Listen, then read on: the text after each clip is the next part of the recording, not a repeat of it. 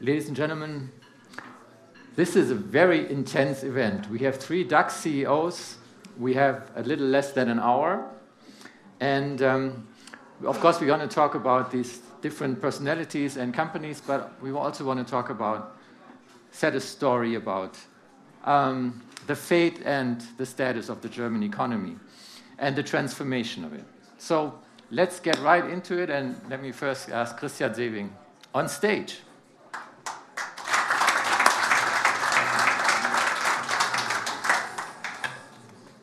And without further ado, um, get into it. Christian, for a long time, Deutsche Bank has said that um, it was held back by the absence of interest rates. Now interest rates are back. Are you, are you back in banking heaven?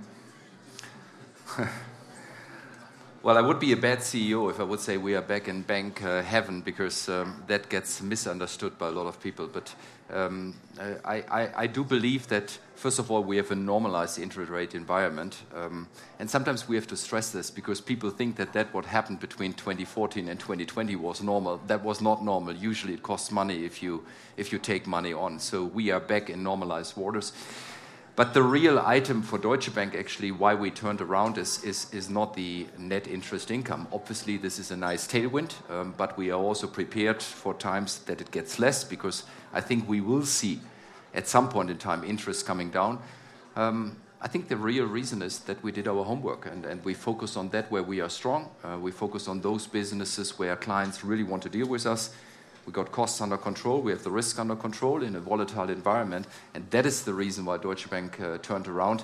Um, and then obviously, uh, net interest income is, is a nice add on.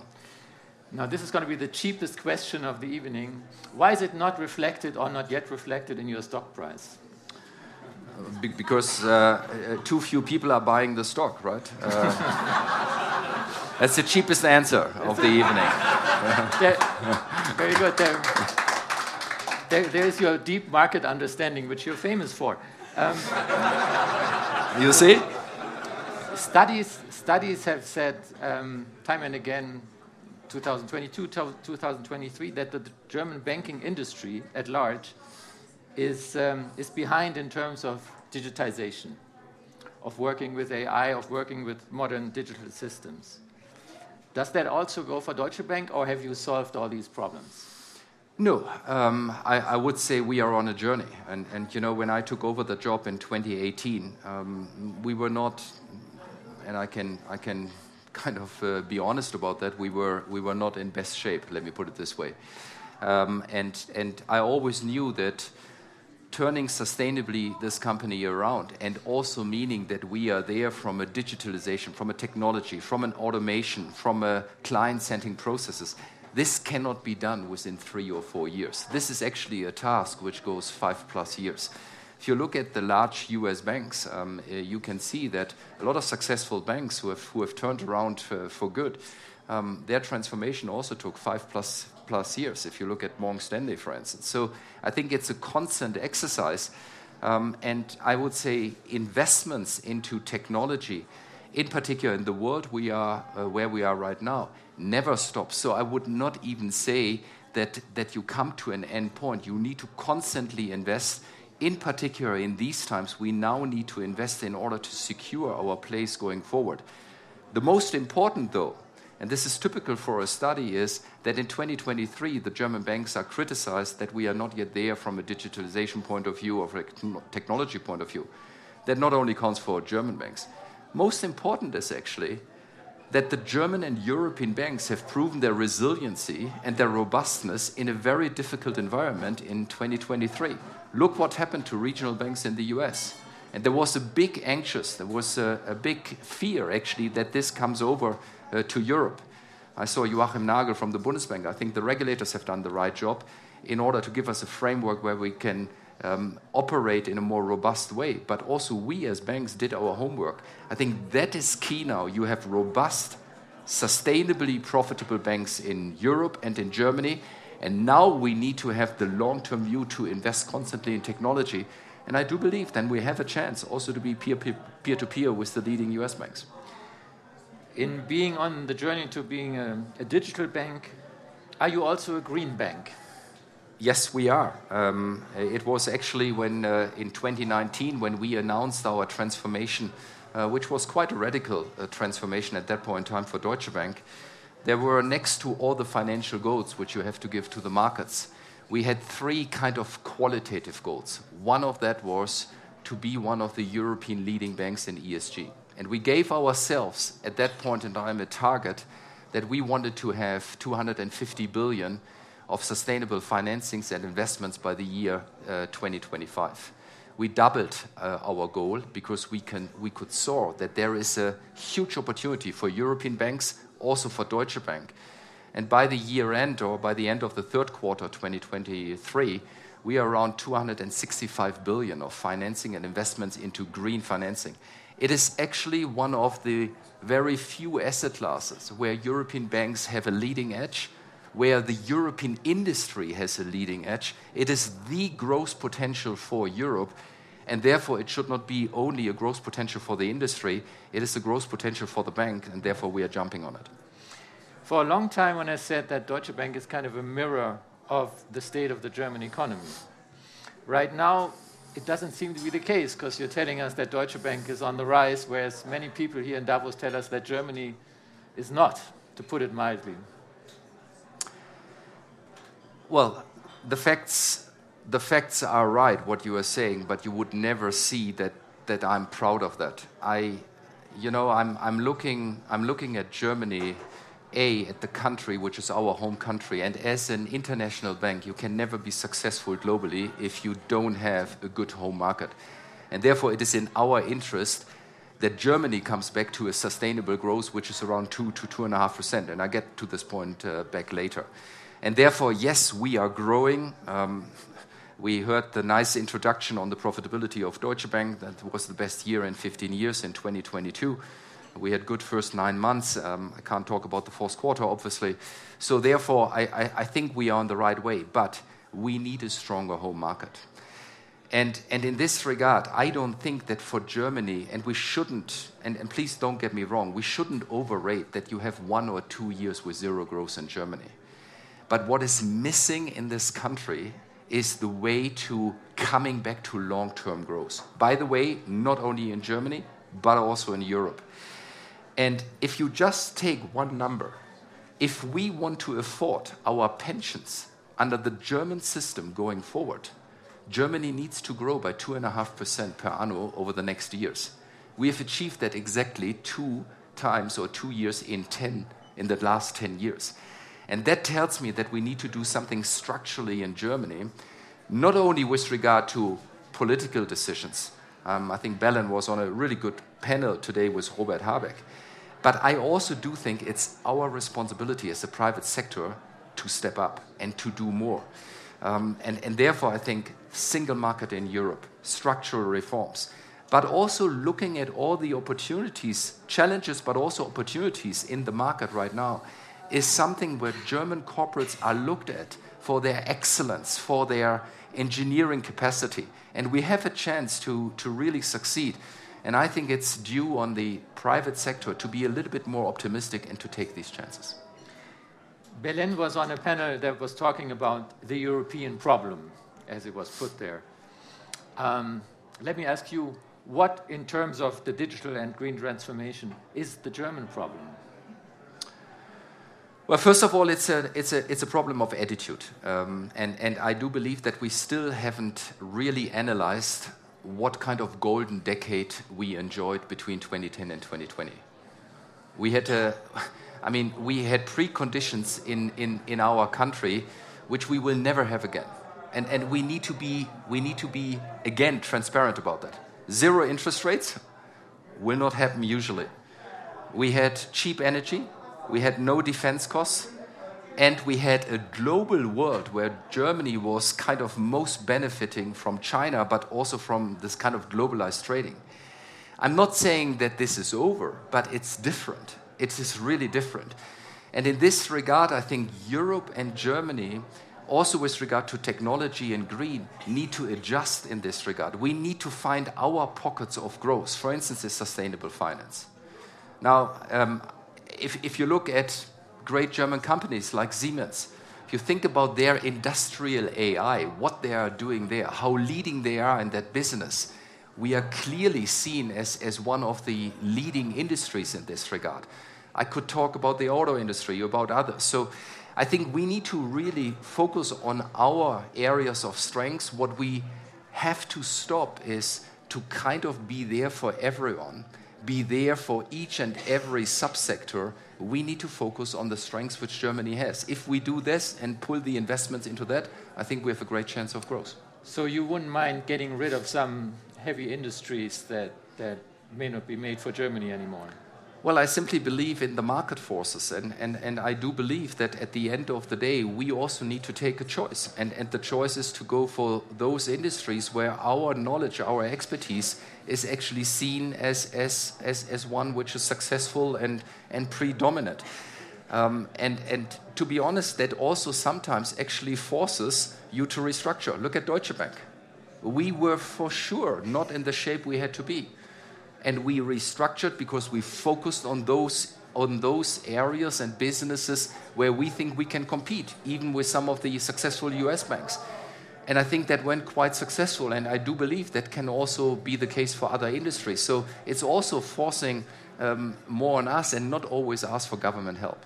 The miracle decade you mentioned was not only a reflection of market forces, but also of what had been done the decade before after being the sick man of Europe, then there was an Agenda 2010, which um, helped turning the country around.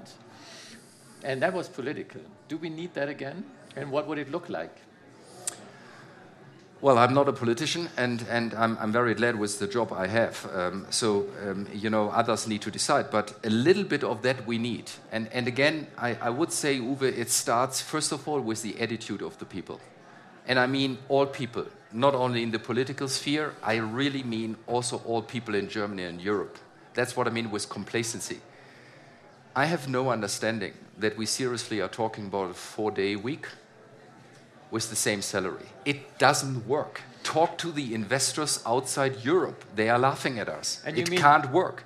so I'm not saying that people could work four days, but then obviously you also need to adjust your, your kind of salary you get. It, it doesn't work. I mean, you know, I'm, I'm smart enough to do the plus and minuses, and, and, and it simply doesn't work.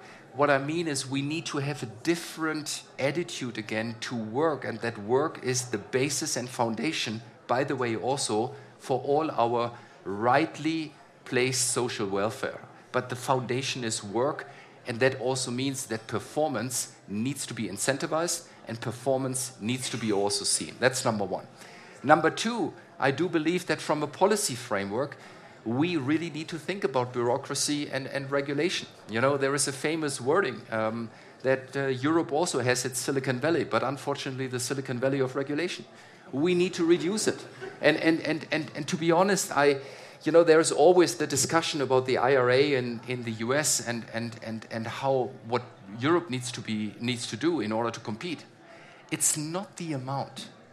But if you ask the German DAX companies why they invest, and even now more and more family owned companies, why they invest internationally, it's not the subsidies they get.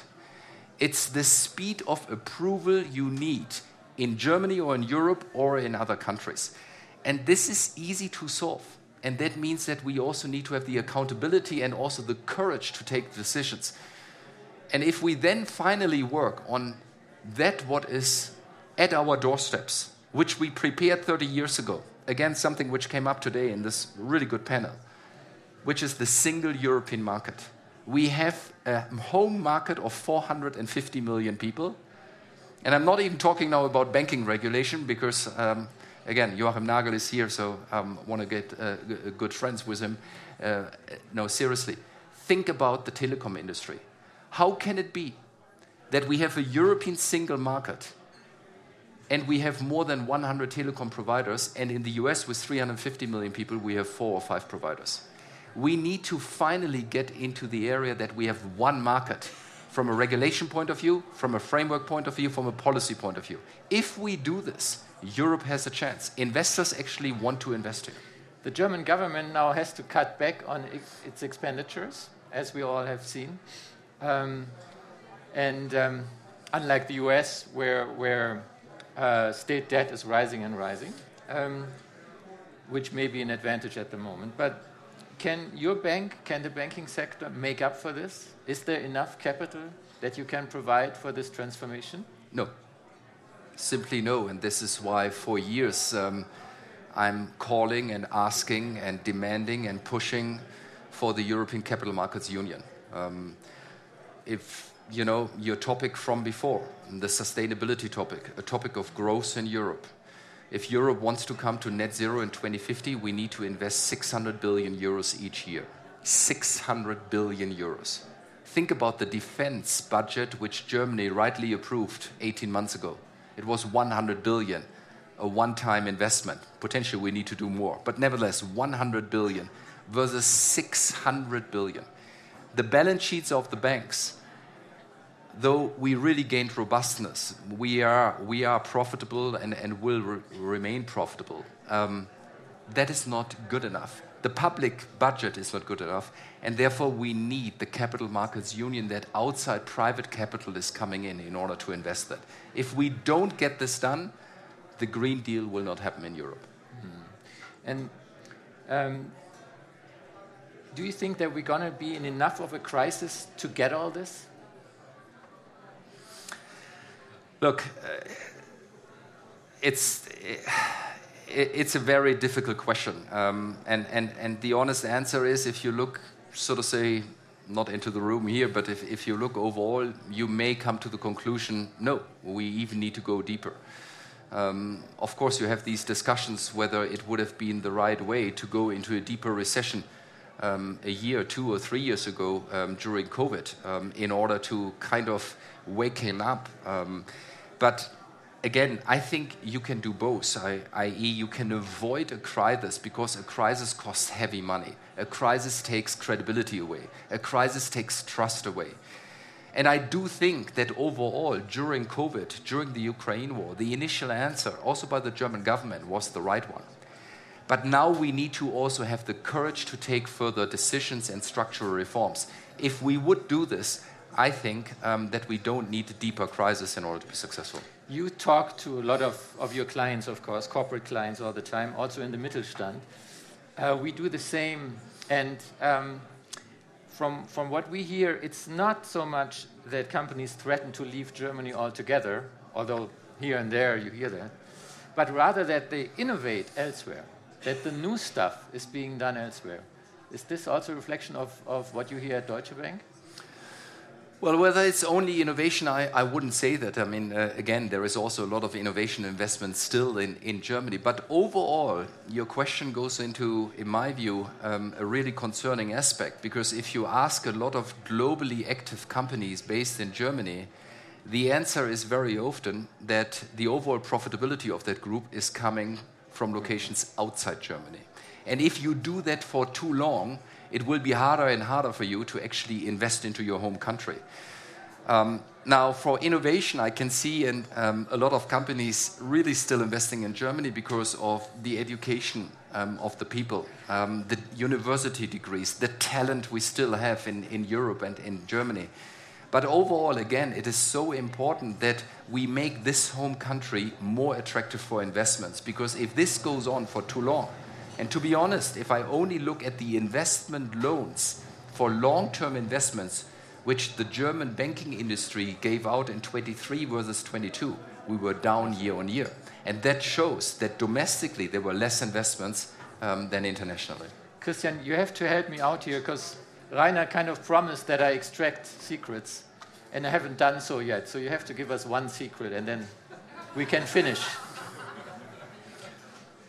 Um, well, now, now, again, you surprised me because I thought I come off the panel here without any um, delicate question. You know what? There, there, there is no secret. Um, um, there is really no secret. Um, the secret is um, that I tremendously enjoy interviews with you. It's uh, the fourth one. the fourth one.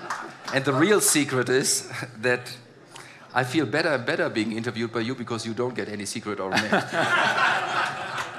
Thank you. you so much. Thank you.